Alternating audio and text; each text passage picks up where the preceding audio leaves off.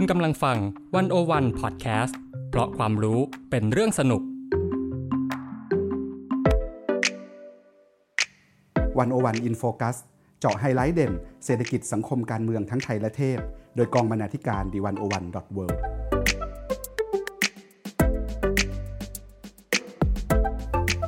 สวัสดีค่ะหนึ่งศูนย์หนึ่ง In Focus สัปดาห์นี้ท่านผู้ฟังอยู่กับเตยวัจนาวรยังกูลบรรณาธิการ the หนึ่งศูนย์หนึ่ง ดอท เวิลด์ และอีฟปานิชโพสีวังชัยบรรณาธิการ the หนึ่งศูนย์หนึ่ง ดอท เวิลด์ ค่ะค่ะท่านผู้ฟังคะเมื่อในช่วงไม่กี่ปีหลังมานี้นะคะก็มีความเปลี่ยนแปลงบนพื้นที่เกาะรัตนโกสินทร์จนผิดหูผิดตานะคะ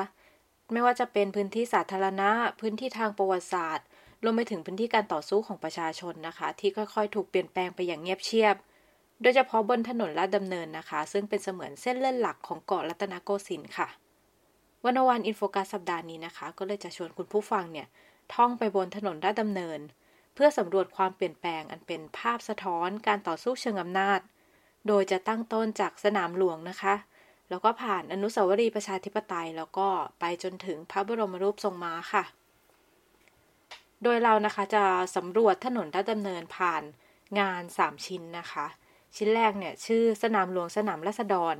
พื้นที่ต่อสู้ทางอุดมการณ์และความทรงจำร่วมของประชาชนซึ่งเขียนโดยเตยเองนะคะแล้วก็จีนนรัชยาตัญจภัทรกุลค่ะชิ้นที่สองเนี่ยเป็นบทสัมภาษณ์ค่ะโดยเอ่อโดยอีฟนะคะชื่อความเป็นประชาธิปไตยในอนุสาวรีย์ประชาธิปไตยกับสรัญยูเทพสงเคราะห์ค่ะชิ้นสุดท้ายนะคะเราเพิ่งปล่อยไปเมื่อเอ่อช่วงสัปดาห์ที่ผ่านมาค่ะสัมภาษณ์โดยภาวันธนาเลิศสมบูรณ์นะคะชื่อบทความพระบรมรูปทรงม้าพื้นที่แห่งความทรงจำและอำนาจร่วมกันของกษัตริย์รัฐประชาชนโดยเป็นการสัมภาษณ์อาจารย์ชาติประกิณนนทการค่ะก็เดี๋ยวก็เริ่มจากสนามหลวงเลยเนาะจากต้นทางจุดจุดตั้งต้นของถนนราชดำเนินที่เตยไปทำไปทำสกู๊ปไปทำสัมภาษณ์มาหลายคนเหมือนกันเนาะที่ก่อนจะมาเป็นงานชิ้นนี้ก็ในงานชิ้นนั้นนะคะก็มีการสัมภาษณ์อาจารย์ชาติประกิณนนทการแล้วก็คุณสุชาติสวัสดิ์ศรีนะคะเอ่อที่เป็นศิลปินแห่งชาติเป็นนักเขียนแต่ว่าส่วนที่จะหยิบมาเล่าเนี่ยเป็นบทสัมภาษณ์อาจารย์ชาตินะคะซึ่งในภาพสนามหลวงที่คนทั่วไปจะนึกถึงเนี่ยก็คือเป็นพื้นที่ที่ใช้พักผ่อนออกกำลังกายมีของขายอะไรใช่ไหมคะอันนั้นเป็นภาพเมื่อก่อนแต่ปัจจุบันเราก็จะเห็นภาพสนามหลวงเนี่ยถูกปิดล้อมไม่ให้ประชาชนเข้าไปใช้พื้นที่คือช่วงหลังพอเริ่มมีการเรียกร้องก็อาจจะเปิดนิดๆหน่อยๆเข้าไปจอดรถเลื่อนอะไรแบบนี้นะคะแต่มันก็กลายเป็นพื้นที่ปิดค่ะซึ่งการเกิดขึ้นของสนามหลวงเนี่ยนับตั้งแต่การเป็นทุ่งพระเมรุนะคะมันเกิดขึ้นพร้อมการสร้างกรุงรัตนโกสินทร์ซึ่งพื้นที่นี้เป็นจุดเชื่อมต่อของคนทุกระดับโดยเฉพาะหลังการเปลี่ยนแปลงการปกครองสองพันสี่ร้อยเจ็ดสิบห้าที่เขาให้สามัญชนเนี่ยเข้าไปใช้พื้นที่ได้หลากหลายรูปแบบรวมถึงให้เข้าไปมีการชุมนุมได้ด้วยของทุกสีนะคะทั้งเสื้อเหลืองเสื้อแดงนะคะซึ่งพอได้ไปคุยกับอาจารย์ชาติเนี่ยเขาก็เล่าโดยเฉพาะเรื่องวิธีคิดเรื่องพื้นที่สาธารณะนะคะซึ่งมันเป็นเป็นฟังก์ชันหลักของสนามหลวงเขาบอกว่าสนามหลวงตอนแรกที่ตั้งพร้อมกรุงรัตนโกสินทร์เลยนะตั้งแต่ปีสองพันสามร้อยยี่สิบห้าเนี่ยการใช้งานเริ่มแรกอะเป็นทุ่งพระเมรุมาตรสำหรับพระมหากษัตริย์แล้วก็เจ้านายชั้นเจ้าฟ้าแล้วก็จัดพระราชพิธีอะไรแบบเนี้ยค่ะซึ่งในสมัยสมบูรณ์สมบูรณาญาสิทธิราชนะคะลักษณะกิจกรรมบนพื้นที่สนามหลวงมันก็เปลี่ยนแปลงไปพอสมควรถ้าดูแบบพวกหลักฐานภาพเก่าก็จะเห็นว่ามีการจัดกิจกรรมแบบสมัยใหม่มากขึ้นเราก็อาจจะเริ่มมองได้ว่าเนี่ยเออพื้นที่มันสนามหลวงมันเริ่มกลายเป็นพื้นที่สาธารณะได้บ้างเช่นในสมัยร.ห้าใช่ไหมคะซึ่งเป็นสมบูรณาญาสิทธิราชเนี่ยมีการจัดงานสมโพธิพระนครครบรอบร้อยปีมีการจัดแสดงนิทรรศการด้วยนะคะในยุคนั้นแล้วก็มีการเปิดสนามหลวงเป็นสนามกอล์ฟอ๋อมันแบบจริงเหรอนึกภาพนึกภาพไม่ออกเลยนะเออมันแบบมันมีฟังก์ชันแบบเยอะมากค่ะแต่ว่าถ้าไปดูในรายละเอียดอ่ะคนที่ได้รับอนุญาตให้เข้าชมอ่ะจะมีแค่พวกเจ้านายเชื้อพระวงศ์ข้าราชการระดับสูงหรือไม่ก็คนต่างชาติก็ยังเป็นการกั้นกั้นระดับใช่มันก็เออมันก็เป็นการใช้พื้นที่ที่แบบมันอาจจะแบบเป็นกึ่งสาธารณะมันอย่างแต่ว่าคนเนี่ยมันยังไม่เท่าเทียมมันยังจำกัด เราก็ไม่สามารถเรียกว่าพื้นที่สาธารณะได้อย่างเต็มรูปแบบอือฮึอ่ะแล้วแล้วยังไงต่อซึ่งอาจารย์ชาติถ้าถ้าพูดถึงชื่อเนี่ยอาจารย์ชาติบอกว่ามันสนามหลวงมันมีในสองแบบนะเพราะว่าสนามหลวงหลวงเนี่ยมันแปลว่าใหญ่ใช่ไหมเหมือนหมายถึงสนามที่มันใหญ่แต่อีกในนึงอ่ะมันหมายถึงสนามที่เป็นของหลวงอืมซึ่งเมื่อพิจารณาความหมายของพื้นที่สนามหลวงก่อนการเปลี่ยนแปลงการปกครองเนี่ยจะเห็นชัดเจนว่าสนามหลวงนี่ไม่ใช่พื้นที่ที่ประชาชนพลเมืองจะใช้ได้อย่างเท่าเทียมก็เลยไม่สามารถเรียกว่าพื้นที่สาธารณะได้ uh-huh. แต่ว่าพอเปลี่ยนแปลงการปกครองแล้วใช่ไหมมันก็มีแนวคิดเรื่องสิทธิเสรีภาพความเสมอภาคเนี่ยมันแสดงออกมาในทุกส่วนรวมถึงสนามหลวงด้วยอาจารย์ชาติเขาบอกว่าจุดเปลี่ยนที่สำคัญที่มันปิดฉากสนามหลวงในรูปแบบรัฐสมบูรณาญาสิทธิราชย์คือการที่รัฐบาลคณะราษฎรเนี่ยยืนยันเจตนารมณ์ที่จะจัดเมนเผาศพบนพื้นที่สนามหลวงให้ทหารสิบเจ็ดนายที่เสียชีวิตจากการปราบกบฏบวรเดชปีสองพันสี่ร้อยเจ็ดสิบหกค่ะจากแต่ก่อนที่จำกัดเฉพาะชนชั้นสูงใช่ซึ่งตามหลักอ่ะในระบอบสมบูรณาญาสิทธิราชย์อ่ะในทหารที่เสียชีวิตเราเนี่ยก็คือไพ่ไม่สามารถมาใช้พื้นที่นี้ได้การที่รัฐบาลคณะราษฎรยืนยันจัดงานเนี่ยมันเลยเปลี่ยนความหมายของพื้นที่นี้ไปอาจารย์ชาติก็บอกมันอาจจะเป็นการยกระดับความเป็นสนามราษฎร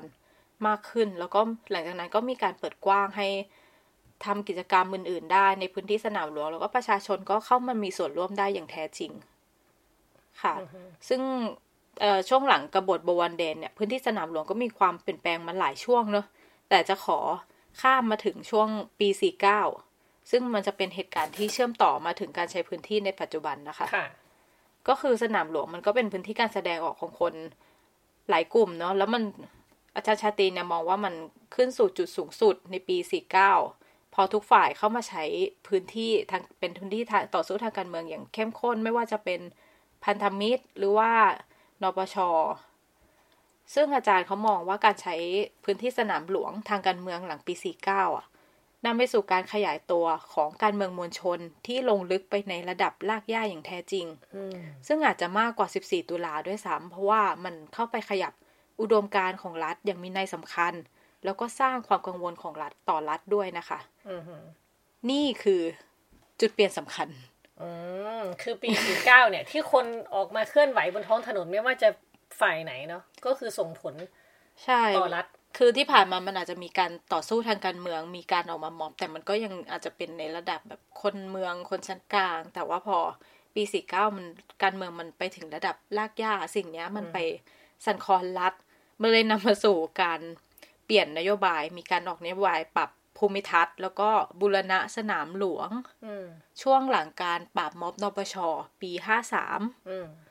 พอการบูรณะครั้งนั้นนำไปสู่การสร้างรั้วเหล็กสูง หนึ่งจุดเจ็ด เมตรล้อมรอบสนามหลวงแล้วก็มีการประกาศระเบียบกทม.ว่าด้วยการใช้การบำรุงแล้วก็ดูแลรักษาพื้นที่สนามหลวงปีสองพันห้าร้อยห้าสิบห้าที่ห้ามไม่ให้ใช้สนามหลวงเพื่อจุดประสงค์ทางการเมืองอืออาจารย์ชาติก็เลยมองว่าตั้งแต่ปีห้าสิบห้าเนี่ยหรือว่าตั้งแต่มีการสร้างรั้วขึ้นมาเนี่ยมันก็ไม่สามารถเรียกสนามหลวงว่าพื้นที่สาธารณะได้แหละแต่ขอนอกเรื่องนิดนึงพอเขาสร้างรั้วเคยไปเดินไหมคือฟุตบาทอ่ะมันไม่เรียกว่าฟุตบาท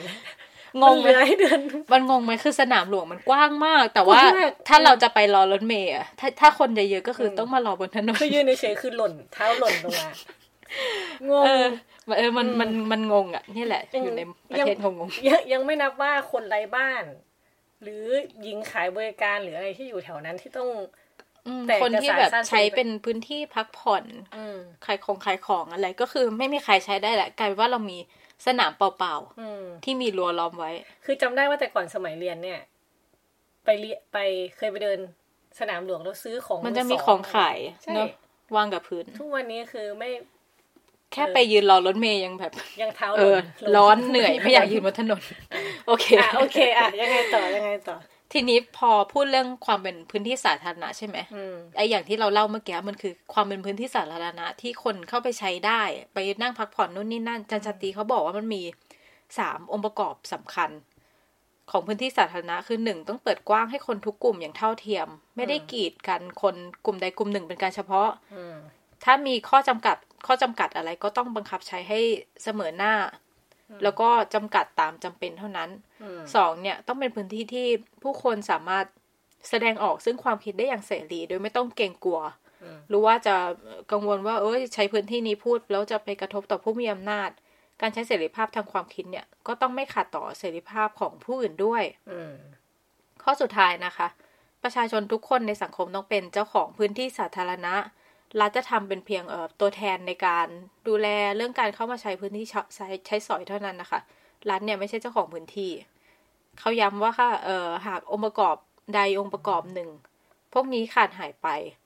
อาจารย์ชาติก็บอกว่าพื้นที่นั้นก็หมดสิ้นซึ่งความเป็นพื้นที่สาธารณะและสังคมนั้นก็หมดสิ้นซึ่งความเป็นสังคมประชาธิปไตยด้วยค่ะอือค่ะดังนั้นคำว่าสนามหลวงเนี่ยมันก็จะไม่ใช่สนามใหญ่แล้ว เพราะว่ามันไม่ได้เป็นเป็นมันอาจจะเป็นการเปลี่ยนเปลี่ยนความหมายไปอือค่ะค่ะซึ่งพอเราอันนี้คือเรื่องสนามหลวงนะมันเป็นจุดตั้งต้นถนนราชดำเนินอือค่ะแล้วเราก็ไปต่อไปต่อไม่ใกล้ไม่ไกลก็เดินได้นะถ้าเกิดว่าคนที่อยากจะเคยเลาะๆแบบวันเดย์ทริปแถวราชดำเนินอะไรเงี้ยวันที่ไม่ร้อนมากวันนี้ไม่ร้อนมากมีมีมีไหมประเทศไทยกรุงเทพวันที่ไม่ร้อนมากค่ะก็พื้นที่ถัดไปเนาะก็คืออนุสาวรีย์ประชาธิปไตยซึ่งก็เป็นพื้นที่ที่มีการชุมนุมทางการเมืองมาโดยตลอดเหมือนกันเป็นแลนด์มาร์กเลยเป็นแลนด์มาร์กทุกตั้งแต่ยุคสิบสี่ตุลาพฤษภาคมสามสิบห้าอ่ากลุ่มกลุ่มพันธพันธมิตรก็มีกปปสก็ไปนปชนปชหรือว่ากลุ่มราษฎรคนรุ่นใหม่กลุ่มคนรุ่นใหม่ก็ใช้ซึ่งจริงๆก็เป็นวันที่ชุมนุมใหญ่ครั้งแรกเนี่ยของของคนรุ่นใหม่เนี่ยก็เริ่มที่อนุสาวรีย์ประชาธิปไตยนะที่เป็นชุมนุมของคนไปเยอะๆมันเป็นพื้นที่ที่มีความหมายใช่ค่ะแต่ว่าคือตอนนี้หลายคนก็จะเห็นว่ามันกลายเป็นที่วนรถบนรถเพราะว่ามันที่มีสวนอยู่ที่มีสวนจู่ๆก็อยากทำสวนแล้วก็ล้อมรั้วอะไรอย่างเงี้ยเนาะค่ะก็อย่างที่เราเห็นว่าอนุสาวรีย์ประชาธิปไตยเนี่ยเป็นฉากหลังของการชุมนุมประท้วงทางการเมืองในตลอดประวัติศาสตร์การเมืองไทยตลอดมาเลยคือคือแทบไม่มีครั้งไหนที่ไม่มีอนุสาวรีย์นี้อยู่ซึ่งสาเหตุก็ง่ายมากนะคะเพราะว่าอนุสาวรีย์ประชาธิปไตยเนี่ยเป็นตัวแทนของการรำลึกถึงวันที่ยี่สิบสี่มิถุนายนสองพันสี่ร้อยเจ็ดสิบห้าอืมมันสร้างมาเพื่อสิ่งนี้สร้างมาเพื่อสิ่งนี้ดังนั้นเวลาเราจะพูดเรื่องประชาธิปไตยเราก็ต้องไปที่อนุสาวรีย์ประชาธิปไตยเนาะความน่าสนใจก็คืออนุสาวรีย์ประชาธิปไตยเนี่ยถ้าดูตามระยะทางถนนราชดำเนินเนี่ยมันตั้งอยู่ตรงกลางอืมตรงกลางพอดีเพราะว่ามันมันจะไปสุดที่หน้าลานพระบรมพระบรมรูปทรงม้าใช่มั้ยคะตั้งตรงกลางเนี่ยมันเหมือนเป็นจุดจุดเริ่มต้นของประชาธิปไตยอันนี้เขาตั้งใจเลยนะรู้ไหมว่ากิโลเมตรที่ศูนย์เขาเขาเริ่มที่ไหนของประเทศไทยเวลาบอกว่าจะออกจากกรุงเทพแล้วไปตามที่ต่างๆถ้าถามอย่างนี้คือที่นี่เหรออนุสาวรีย์ประชาธิปไตยใช่อนุอนุสาวรีย์จริงเหรอคือคือกิโลเมตรที่ศูนย์อ๋อเพราะว่าเขาตั้งใจว่านี่แหละจุดเริ่มต้นของความหมายของประชาธิปไตยมันเริ่มจากที่นี่แหละแล้วก็พุ่งไปที่อื่นเออคือสะท้อนให้เห็นว่านี่คือหมุดหมายหลักความเจริญของประเทศนี่เป็นยังไงเอออนุสาวรีย์ประชาธิปไตยนี่เปิดวันเปิดวันที่ยี่สิบสี่มิถุนายนปีสองพันสี่ร้อยแปดสิบสามนะคะก็คือประมาณหกปีหลังจากแปดปีเออแปดปีอืมแปดปีผมเรียกไม่เก่งโอเคเพื่อที่ตกตกคณิตศาสตร์ค่ะเออก็นั่นแหละความหมายของมันก็ก็คือเพื่อเพื่อตัวแทนประชาธิปไตยใช่มั้ยอย่างที่พูดไปอีกเรื่องนึงที่น่าสนใจก็คือว่าอนุสาวรีย์ประชาธิปไตยเนี่ยไม่มีคำจารึกไม่มีเลยเหรอไม่มีแต่จะมีพวกมีสัญลักษณ์แบบมีพานมีตัวเลขที่ซ่อนอยู่อ่ะมีอืมเช่นแบบพานเลขยี่สิบสี่แทนด้วยปีกสี่ด้านสูงยี่สิบสี่เมตรอะไรแบบเนี้ยเออหรือว่าตัวพานรัฐธรรมนูญสูงสามเมตรซึ่งมันมันเป็นเลขเดือนมิถุนายนคือเป็นเดือนสามของปฏิทินเก่าอะไรแบบจะจะมีอะไรแบบนี้แล้วก็มีพระขันธ์หกด้ามที่สะท้อนหลักหกประการของคณะราษฎรแต่ไม่มีคำจารึกเขาตั้งใจไหมเขาตั้งใจเพราะว่าเขาเหมือนกับโอเคมันมีการเผยแพร่ระบบสัญลักษณ์ผ่านทางเอกสารของกรมโฆษณาการหน้าหนังสือพิมพ์อะไรต่างๆไปเยอะแหละแต่พอเวลาผ่านพ้นไปเนี่ยพอมันไม่มีจารึกอยู่ในอนุสาวรีย์อ่ะคนรุ่นหลังก็จะตีความหมายของอนุสาวรีย์ประชาธิปไตยได้ด้วยตัวเอง คนหลายกลุ่มก็เข้ามามีปฏิสัมพันธ์กับอนุสาวรีย์ประชาธิปไตยแล้วแต่ใครจะตีความยังไงอืมเป็นการเปิดกว้างให้ทุกคนให้ความหมายประชาธิปไตยของตัวเองได้ใช่อันนี้คือคือคิดว่าคณะรัษฎรอาจจะไม่ได้ตั้งใจขนาดขนาดนั้นอันนี้เป็นการตีความอันนี้เป็นการตีความเออเพราะว่ามันพอมันไม่มีมันไม่มีคำจารึกปุ๊บเนี่ยคนมันจะตีความยังไงก็ได้มันไม่เหมือนบางอนุสาวรีย์ที่โอเคนี่เราพูดถึงบุคคลนี้อยู่นะเช่นอนุสาวรีย์ปราบกบฏมีการลงสลักชื่อมันจะต้องมีเหตุการณ์หรือว่าการให้ความหมายที่ชัดเจนหรือว่าเชิดชูบางบุคคลเป็นการเฉพาะแต่ว่าอันเนี้ยไม่มีคือพูดถึงความเป็นประชาธิปไตยใช่แล้วก็ไม่มีรูปคณะราษฎรอะไรอยู่ในนั้นไม่ได้เป็นการเชิดชูตัวบุคคลใช่ๆประมาณนั้นเนาะทีนี้เนี่ยถ้าเราย้อนกลับไปหน่อยนะคะอนุสาวรีย์ประชาธิปไตยมันแสดงถึงความเป็นโมเดิร์นิตี้เนาะก็คือความเป็นสมัยใหม่ในยุคคณะราษฎรกลายเป็นแลนด์มาร์คที่อยู่กลางถนนราชดำเนินใช่ไหมคือตอนนั้นมันเป็นเมกะโปรเจกต์เลยนะที่สมัยคณะราษฎรเนี่ยเขาต้องการทำให้ถนนราชดำเนินกลายเป็นฉากของความเป็นสมัยใหม่มีอนุสาวรีย์ประชาธิปไตยตรงกลางสองฝากฝั่งมีอาคารสมัยใหม่ใช่ไหมบริเวณต้นถนนเราจะเห็นมีโรงแรมห้าดาวอย่างโรงแรมรัตนโกสินทร์เออมีสะพานผ่านฟ้ามีโรงมหรสพมีศาลาเฉลิมไทยมีอะไรอย่างเงี้ยคือคือทำเพื่อความสมัยใหม่เลยอันนั้นอนุสาวรีย์ประชาธิปไตยเนี่ยนอกจากจะนอกจากเป็นตัวแทนของประชาธิปไตยแล้วเนี่ยยังเป็นภาพแทนของ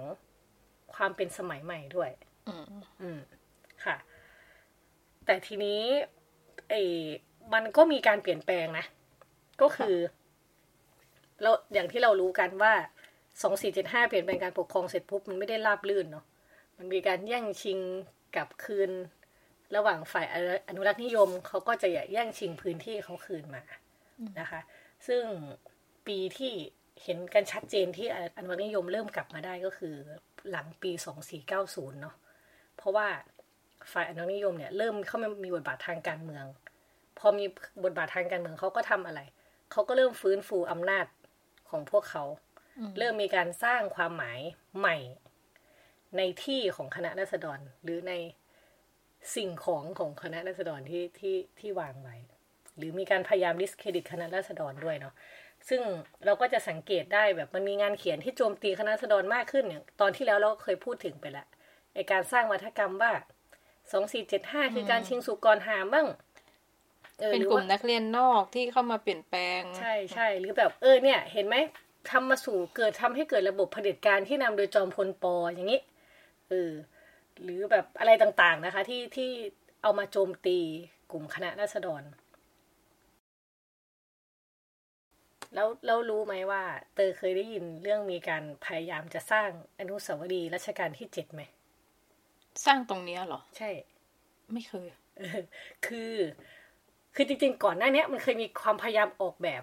เป็นอนุสาวรีย์รัชกาลที่เจ็ดเนี่ยนะมีภาพอะไรออกมาด้วยแต่ว่าสร้างไม่เสร็จเพราะว่าตอนนั้นเหมือนให้เหตุผลว่าเงินไม่พอเงินคงคลังไม่พออ่ะแต่เล่าให้ฟังนิดนึงคืออันนี้อาจารย์สรัญญูก็เล่าให้ฟังว่าฝ่ายอนุรักษ์นิยมเนี่ยมีความพยายามในการสร้างอนุสาวรีย์รัชกาลที่เจ็ดซึ่งไอเดียที่น่าสนใจก็คือในช่วงรัฐประหารปีสองพันสี่ร้อยเก้าสิบสี่เนี่ยรัฐบาลจอมพลป.เนี่ยพยายามจะอ้างถึงรัฐธรรมนูญสองพันสี่ร้อยเจ็ดสิบห้าว่าเกิดมาจากการพระราชทานจากรัชกาลที่เจ็ดเออซึ่งในส่วนนี้ก็มีข้อเสนอว่าควรจะมีการสร้างอนุสาวรีย์รัชกาลที่เจ็ดอืมก็พยายามหาพื้นที่ในการสร้างอะไรกันเลยนะจนสุดท้ายคณะกรรมการหาพื้นที่เนี่ยก็เลือกมาสองที่ก็คือที่แรกก็คือบริเวณพระที่นั่งอนันตสมาคมซึ่งตอนนั้นเนี่ยเป็นที่ประชุมของรัฐสภาอีกที่นึงก็คือบริเวณอนุสาวรีย์ประชาธิปไตย แต่ว่าสุดท้ายแล้วเนี่ยกรรมาธิการที่ส่วนใหญ่เป็นกลุ่มอนุรักษ์นิยมเนี่ยก็เสนอให้สร้าง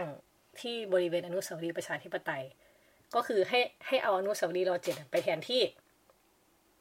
ไปไปแทนที่ผ่านอันนั้นใช่โอเค แล้วทีเนี้ยอันนี้เราก็จะเห็นเลยว่ามันคือการพยายามรื้อความหมายของอนุสาวรีย์ประชาธิปไตย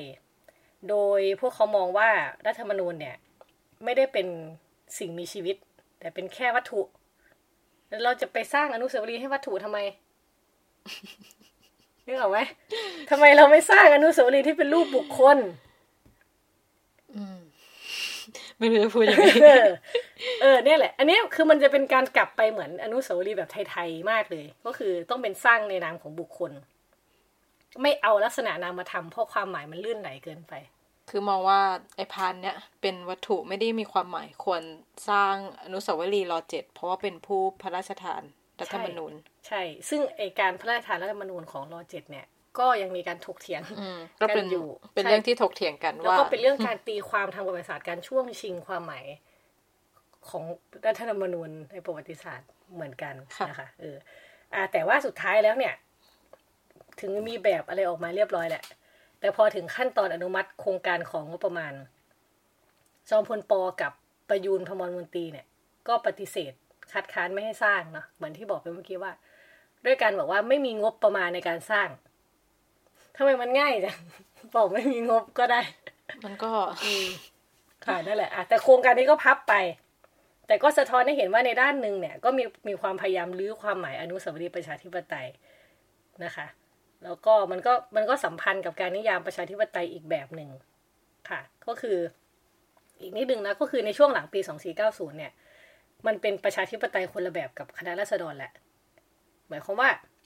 คณะราษฎรเนี่ยให้ความสำคัญกับรัฐธรรมนูญเป็นหลักใช่ไหมในการปกครองประเทศซึ่งการมีรัฐธรรมนูญเนี่ยคือการจำกัดอำนาจแต่ทีเนี้ยหลังปีสองพันสี่ร้อยเก้าสิบเนี่ยเราจะพบคำใหม่ขึ้นมาคือระบอบประชาธิปไตยอันมีพระมหากษัตริย์ทรงเป็นประมุขซึ่งเลยทำให้เห็นว่าในด้านหนึ่งอนุสาวรีย์ประชาธิปไตยเนี่ยก็เป็นพื้นที่ต่อสู้ในการช่วงชิงความหมายด้วยนะคะก็ประมาณนั้นแหละแล้วทีนี้ก็หลังจากนั้นมันก็จะมีสิบสี่ตุลาสองพันห้าร้อยสิบหกซึ่งก็เป็นการนิยามความหมายใหม่ให้อนุสาวรีย์ประชาธิปไตยอีกเป็นให้คุณค่าเรื่องมวลชนใช่ไหมคะให้คุณค่าเรื่องมวลชนเสร็จมันก็จะมีในนั้นก็ตามมาเยอะเลยพฤษภาสามสิบห้าเหมือนที่บอกไปก็ถูกใช้เป็นพื้นที่ทางการเมืองของมวลชนเป็นหลักเลยเนาะตั้งแต่หลังจากนั้นใช่ๆซึ่งก็คือสอดคล้องกับที่พูดตอนต้นว่าอนุสาวรีย์ประชาธิปไตยไม่มีคำจารึกไม่มีอะไรกำหนดความหมายดังนั้นประชาธิปไตยของกลุ่มไหนอ่ะก็เป็นประชาธิปไตยได้อืมไม่ว่าจะเป็นกลุ่มที่เราวิพากษ์ว่าเค้าเนี่ยไม่ใช่ประชาธิปไตยด้วยซ้ำไม่ว่าเป็นกลุ่มที่จะเรียกร้องการรัฐประหารใช่ก็ใช้ได้ใช่แล้วถ้าจะสังเกตนิดนึงทุกกลุ่มทางการเมืองจะมีคำว่าประชาธิปไตยหมดเลยทุกคนจะอยากเป็นประชาธิปไตยหมดแล้วก็อยากมาใช้พื้นที่นี้หมดนะคะก็แต่อย่างที่เราเห็นว่าตอนเนี้ยอนุสาวรีย์ประชาธิปไตยเนี่ยก็ยังอยู่เนาะยังไม่ได้โดนทุบหายไปไหนแค่มีการเข้าไปพยายามกีดกันการใช้พื้นที่ของประชาชนใช่ค่ะบางทีก็ปลูกต้นไม้บ้างบางทีก็ตั้งรั้วอะไรบ้างแต่ก็ยังถือว่าไม่โดนไม่ไม่ได้ถูกเปลี่ยนแปลงเยอะไม่ได้ถูกอุ้มหายใช่พานยังอยู่พานรูยังอยู่ค่ะก็ประมาณนี้เนาะอันนี้คือคือที่ที่ตรงกลางของถนนลาดดำเนินเดี๋ยวเราไปต่อคือถ้าไปไปต่อจากถนนลาดดำเนินที่จริงมันจะมีอีกที่หนึ่งที่มีความเปลี่ยนแปลงคือป้อมมหาการที่มีความเปลี่ยนแปลงคือทั้งชุมชนอะหายวับหายไปเลยเหลือแค่ป้ายเดียวเขียนประวัติเหลือแค่ป้ายเขียนว่าที่นี่เคยเป็นชุมชนอะไรอย่างเงี้ยเออแต่เราอาจจะไม่ได้ลงลึกแต่มันมีสารคดีของวันวันเรื่องนึงชื่อ the whipping wall เป็นวิดีโอก็เข้าไปดูกันได้นะคะแล้วเราก็จะพาตรงไปถึงพระบรมรูปทรงม้านะคะซึ่งพระบรมรูปทรงม้าเนี่ยก็เป็นพื้นที่ที่ถูกใช้อย่างหลากหลายเหมือนกันอืมตั้งแต่ความทรงจำเกี่ยวกับคณะราษฎรในฐานะพื้นที่ที่มีการประกาศเปลี่ยนแปลงการปกครองมีการฝังหมุดเป็นอนุสรณ์ซึ่งตอนนี้ก็ไม่อยู่แล้วแล้วก็มีการจัดงานเฉลิมฉลองรัฐธรรมนูญส่วนความทรงจำเกี่ยวกับสถาบันพระมหากษัตริย์และรัฐก็มีการทำพระราชพิธีหรือว่ารัฐพิธีสำคัญมีการวางพวงมาลาสักการะรอห้าแล้วก็โดยเฉพาะเหตุการณ์เสด็จออกมหาสมาคมของรัชกาลที่เก้าซึ่งมีมวลชนเนี่ยเข้ามาอยู่จนเต็มลานจนเป็นภาพจำได้เลยแล้วก็อีกฝั่งหนึ่งก็คือประชาชนที่ได้เข้ามาใช้พื้นที่เนี่ยเป็นพื้นที่ชุมนุมทางการเมืองหลายครั้งเหมือนกันสิ่งทั้งหมดเหล่านี้ก็ทำให้ลานพระบรมรูปทรงม้าเนี่ยกลายเป็นหนึ่งในพื้นที่สำคัญพื้นที่สาธารณะที่สำคัญของไทยนะคะซึ่งเชื่อมโยงกับประวัติศาสตร์แล้วก็เป็นความสัมพันธ์ระหว่างกษัตริย์รัฐและประชาชน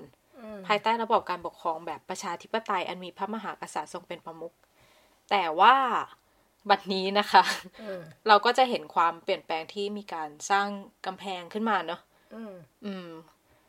ซึ่งก็มีการสั่งห้ามจัดกิจกรรมทางการเมืองแล้วก็ ตั้งมีการตั้งเงื่อนไขการเข้าไปผ่านร้านอ่ะมีการใช้เป็นเวลาคือมันไม่ได้เปิดกว้างเหมือนเมื่อก่อนอืมอืมซึ่งอ้ายเนี่ยก็ได้ไปสัมภาษณ์อาจารย์ชาติเช่นกันคุณภาวรรณเอ่อคุณภาวรรณนะคะอาจารย์ชาติก็บอกว่าก่อนสองพันสี่ร้อยเจ็ดสิบห้าเนี่ยลานพระบรมรูปทรงม้าเนี่ยถูกใช้ทำพระราชพิธีต่างๆใช้เดินสวนสนามของรัฐเป็นเป็นพื้นที่กึ่งสาธารณะคือแม้จะเปิดให้คนทั่วไปใช้สอยได้แต่ว่าเจ้าของพื้นที่เนี่ยไม่ใช่ประชาชนแต่ว่าตั้งแต่สองพันสี่ร้อยเจ็ดสิบห้าเป็นต้นมานะคะตั้งแต่วันที่ยี่สิบสี่มิถุนายนพื้นที่นี้ก็กลายเป็นสถานที่รวมพลของกลุ่มคณะราษฎรที่มีการเปลี่ยนแปลงการปกครองนะคะที่มีการประกาศในวันที่ยี่สิบสี่ซึ่งเป็นเหตุการณ์สำคัญที่สุดอย่างหนึ่งในหน้าประวัติศาสตร์ไทยสมัยใหม่ที่ปรากฏบนพื้นที่ลานพระบรมบรมรูปทรงม้าก็คือไปประกาศไปประกาศคณะราษฎรกันที่ตรงนั้นแหละใช่แล้วปักปักหมุดอะไรก็ปักตรงนั้นใช่แล้วก็จากเหตุการณ์นั้นมันก็เป็นจุดเปลี่ยนที่ทำให้พื้นที่ลานเนี้ยกลายเป็นพื้นที่สาธารณะที่แท้จริงเพราะว่าหลังจากนั้นมันก็มีการจัดกิจกรรมหลากหลายนะคะทั้งพระราชพิธีรัฐพิธีกิจกรรมของประชาชนมีการชุมนุมทางการเมืองเช่นในปีสองพันห้าร้อยนะคะมันก็มีการชุมนุมแล้วที่มีการเอ่อประท้วงการเลือกตั้งที่สกปรกอย่างปีสองพันห้าร้อยสิบเก้าก็มีการชุมนุมของลูกเสือชาวบ้านที่ลานนี้เพื่อต่อต้านกลุ่มนักศึกษาแล้วก็ถ้าใกล้ตัวเรามาหน่อยก็คือการชุมนุมพฤษภาสามสิบห้าอือคือในรูปภาพเนี่ยเรามักจะเห็นภาพฝูงชนอยู่บริเวณถนนลาดดำเนินที่อนุสาวรีย์ประชาธิปไตยอะไรพวกนั้นใช่ไหมแต่ที่จริงอ่ะลานพระบรมรูปทรงม้าก็เป็นสถานที่ชุมนุมสำหรับพฤษภาสามสิบห้าด้วยคนก็ไปเยอะเหมือนกันเออมันมันก็เชื่อมกันอ่ะนะรู้ว่าแบบเออพันธมิตรปีสี่สิบเก้าพันธมิตรช่วงปีห้าสิบเอ็ดก็ด้วยแล้วก็นปชกปปสทุกคนได้เข้ามาใช้พื้นที่ลานนี้ทั้งหมดที่เป็นจุดเริ่มนะส่วนมากพันธมิตรก็เริ่มที่ที่คือแต่คนแต่คนอาจจะไม่ได้จดจำเท่าอนุสาวรีย์ประชาธิปไตยเนาะอืมค่ะแล้วก็ค่ะอ่ะยังไงต่อพอมีคนบอกว่าพระบรมรูปทรงม้าเนี่ยมันถือเป็นหลักฐาน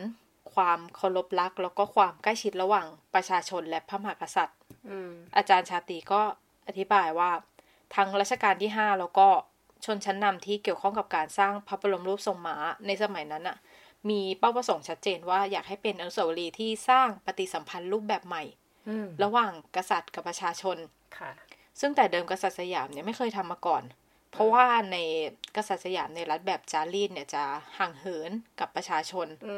เช่นอาจารย์ชาติเขายกนะคะว่าถ้าใครอ่านพงศาวดารรัชกาลที่สองจะเห็นชัดเจนเลยว่ามันมีครั้งหนึ่งที่มีขบวนเสด็จซึ่งตามธรรมเนียมเนี่ยทหารจะสั่งให้ประชาชนสองข้างทางถนนเนี่ยปิดหน้าต่างประตูห้ามดูห้ามออกมาดูใช่แต่ว่ามีบ้านหลังหนึ่งเนี่ยแง้มหน้าต่างดูเพื่อดูขบวน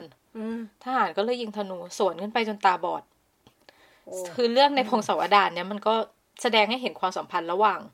กษัตริย์แบบรัฐจารีตกับประชาชนเพราะว่าแบบมันเป็นรูปแบบที่ไม่เคยเจอหน้ากันคือรู้ว่ามีกษัตริย์อยู่แต่ไม่รู้ว่าหน้าตาเป็นยังไงรู้ว่ามีพระราชกรณียกิจยังไงนะคะแต่ว่าพอมาถึงรัชกาลที่ห้าเนี่ยก็มีเป้าประสงค์ชัดเจนว่าต้องการจะพัฒนาชุดความสัมพันธ์ระหว่างกษัตริย์กับประชาชนให้แน่นแฟ้นขึ้นผ่านนโยบายหลายอย่าง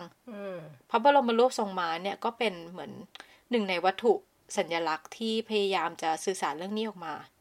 มันเห็นได้จากการมีการเรียรายเงินจากประชาชนด้วยความสมัครใจด้วยนะคะซึ่งนำมาสู่การประกาศว่าอนุสาวรีย์เนี่ยสร้างด้วยเงินส่วนหนึ่งที่มาจากความรักของประชาชนต่อกษัตริย์นำมาสู่พอภายหลังการสวรรคตก็มีการถวายสมัญญานามใหม่ว่าเป็นพระปิยมหาราชหรือว่ากษัตริย์อันเป็นที่รักยิ่งของประชาชนนะคะอย่างในรัชกาลที่หกก็มีพิธีวางพวงมาลาที่พระบรมรูปทรงม้าโดยมีหน่วยงานราชการแล้วก็ประชาชนมาวางพวงมาลาในวันคล้ายวันสวรรคตของรัชกาลที่ห้านะคะซึ่งการจัดพระราชพิธีแบบนี้ก็มีการสร้างพิธีกรรมให้ประชาชนประชาชนมีปฏิสัมพันธ์โดยตรงกับกษัตริย์มากขึ้นแต่ว่าอย่างที่บอกไปว่าลานลานพระรูปเนี่ยจุดเปลี่ยนสำคัญมันคือยี่สิบสี่มิถุนายนสองพันสี่ร้อยเจ็ดสิบห้าพื้นที่เนี้ยมันถูกเลือกแล้วให้เป็นพื้นที่ในการรวมพลของทหารแล้วก็พลเรือนที่ต้องการเปลี่ยนแปลงการปกครองในวันนั้นน่ะเลยถือว่ามันเป็นวันแรกที่พื้นที่นี้เนี่ย ถูกใช้ด้วยเป้าหมายแล้วก็ความหมายอื่นนอกจากพระราชดำริของกษัตริย์แล้วก็หลังจากนั้นเป็นต้นมาก็มันก็ไม่ใช่พื้นที่ส่วนตัวอีกต่อไปค่ะแต่ว่าเป็นกลายเป็นพื้นที่สาธารณะเพราะว่าเงื่อนไขการใช้พื้นที่มันเปลี่ยนไปไม่ได้ผูกโยงกับพวกพระราชพิธีพวกนี้เพียงอย่างเดียวคือใช้ได้แต่ว่าประชาชนก็เข้ามาใช้ได้ด้วยค่ะพอเขาถามว่าถ้ามองการเลือกใช้พื้นที่ลานเนี่ยทำไมถึงต้องเป็นพื้นที่ตรงนี้ในการประกาศการเปลี่ยนแปลงการปกครองอาจารย์สติก็บอกว่ามันชัดเจนว่าลานพระบรมรูปทรงมาเนี่ยเป็นศูนย์กลางของอำนาจทั้งหมดในรัฐสมบูรณาญาสิทธิราชสยามต้องมองดูว่าบริเวณที่แวดล้อมนั้นนะมันไม่ใช่เป็นแค่ลานกว้างแล้วก็พระบรมรูปทรงม้าแต่ว่าด้านหลังอ่ะคือท้องพระโรงของกษัตริย์สมบูรณาญาสิทธิราชมีถนนลาดดำเนินพุ่งตรงเข้ามาซึ่งเป็นถนนสมัยใหม่เป็นบูลวาร์ดขนาดใหญ่ตามแบบในยุโรปเหมือนเป็นเดอะมอลล์หน้าบักกิงแฮมหรือว่าชองเซลิเซ่ของฝรั่งเศสซึ่งถนนเนี่ยยังรายล้อมด้วยวังตำหนักเจ้านายพระองค์สำคัญแล้วก็หน่วยราชการที่สำคัญบริเวณถนนลาดดำเนินนอกใกล้กับพระบรมรูปทรงม้าก็เป็นที่ตั้งของโรงเรียนทหารคือชัดเจนว่าบริเวณตอนเหนือของกรุงรัตนโกสินทร์หรือว่าบริเวณที่มีพระราชวังสวนดุสิตเป็นศูนย์กลางเนี่ยเป็นศูนย์กลางของอำนาจรัฐสมบูรณาญาสิทธิราชซึ่งเคลื่อนย้ายมาจากพระบรมมหาราชวังแล้วก็สนามหลวงดังนั้นคณะราษฎรพอทำการปฏิวัติเนี่ยก็ต้องเลือกทำบนพื้นที่ศูนย์กลางอำนาจที่สำคัญที่สุดคืออาจารย์เขาก็บอกว่าคงเขาคงไม่ไปแบบเปลี่ยนแปลงการปกครองอยู่บนทุ่งรังสิตหรอกไกลไกลไปไม่มีใครสนใจแบบนั้นมันไม่มีความหมายพอเราจะเปลี่ยนแปลงการปกครองมันก็ต้องพุ่งตรงมาที่พื้นที่ศูนย์กลางอำนาจก็เลยไม่แปลกที่มาเลือกลานพระรูปตรงนี้ค่ะค่ะแล้วพอถามถึงในยุคปัจจุบันว่าเราจะมองลานพระรูปเนี่ยเป็นพื้นที่สาธารณะได้มากน้อยแค่ไหนคือมันคนอีกกลุ่มก็มีการนิยามว่ามันเป็นพื้นที่เขตพระราชฐานอาจารย์ชาตรีบอกว่าคือเท่าที่เขาสังเกตอ่ะการนิยามแบบนี้มันเพิ่งเกิดหลังรัฐประหารสองพันห้าร้อยห้าสิบเจ็ดเท่านั้นคือรัฐประหารครั้งล่าสุดก่อนหน้านี้พื้นที่ลานพระรูปอ่ะมันเป็นมีลักษณะเป็นพื้นที่สาธารณะเพราะว่ามันมีการจัดงานรำลึกยี่สิบสี่มิถุนายนได้ทุกปีที่บริเวณหมุดคณะราษฎรแล้วก็มีการชุมนุมทางการเมืองจัดอีเวนต์อะไรได้ละครยังไปถ่ายเลยอืมถ่ายละครทำทำได้หมดก็รถก็สามารถวิ่งผ่านลานได้วิ่งผ่านปกติไม่ได้มีการตรวจหรือว่ามีเวลาอะไรไม่ได้มีการปิดกั้นแต่ว่าพอหลังรัฐประหารห้าสิบเจ็ดเนี่ยมันเริ่มมีการจำกัดการใช้งานลานพระรูปเช่นว่าตอนดึกๆเนี่ยเข้าไปไม่ได้รู้ว่าห้ามจัดกิจกรรมทางการเมืองรู้ว่ากิจกรรมที่อาจจะถูกตีความได้ว่าเป็นการเมืองห้ามทั้งหมดอืมอืมเล่นสเก็ตบอร์ดได้ไหมแล้วแต่กลุ่ม เขาก็มองว่าเออหลังรัฐประหารห้าสิบเจ็ดเนี่ยลานเนี่ยมันมีการเปลี่ยนผ่านจากพื้นที่สาธารณะกลับไปเป็นพื้นที่กึ่งสาธารณะคือคนยังสามารถเข้าออกพื้นที่ได้แต่ว่าเงื่อนไขมันจำกัดมากขึ้นกิจกรรมที่ได้รับอนุญาตให้ใช้ก็จำกัดมากขึ้นเรื่อยๆโดยต้องดูถึงความสอดคล้องของความต้องการของรัฐแล้วก็อุดมการณ์รัฐด้วยแต่ว่ากิจกรรมที่มันท้าทายอำนาจรัฐเนี่ยมันไม่สามารถจัดตรงนั้นได้แล้วอืมมันก็เลยเป็นคุณลักษณะพื้นฐานของสิ่งที่เรียกว่าพื้นที่กึ่งสาธารณะไม่ใช่สาธารณะคือไม่ใช่ทุกคนที่เข้าไปใช้ได้แล้วไงพอพื้นที่สาธารณะมันหายไปมันมันส่งผลยังไงต่อต่อสังคมเราไหมเราจะต้องในฐานะประชาชนคนหนึ่งเราต้องรู้สึกยังไงกับมันเราต้องมองเรื่องนี้ยังไงอืม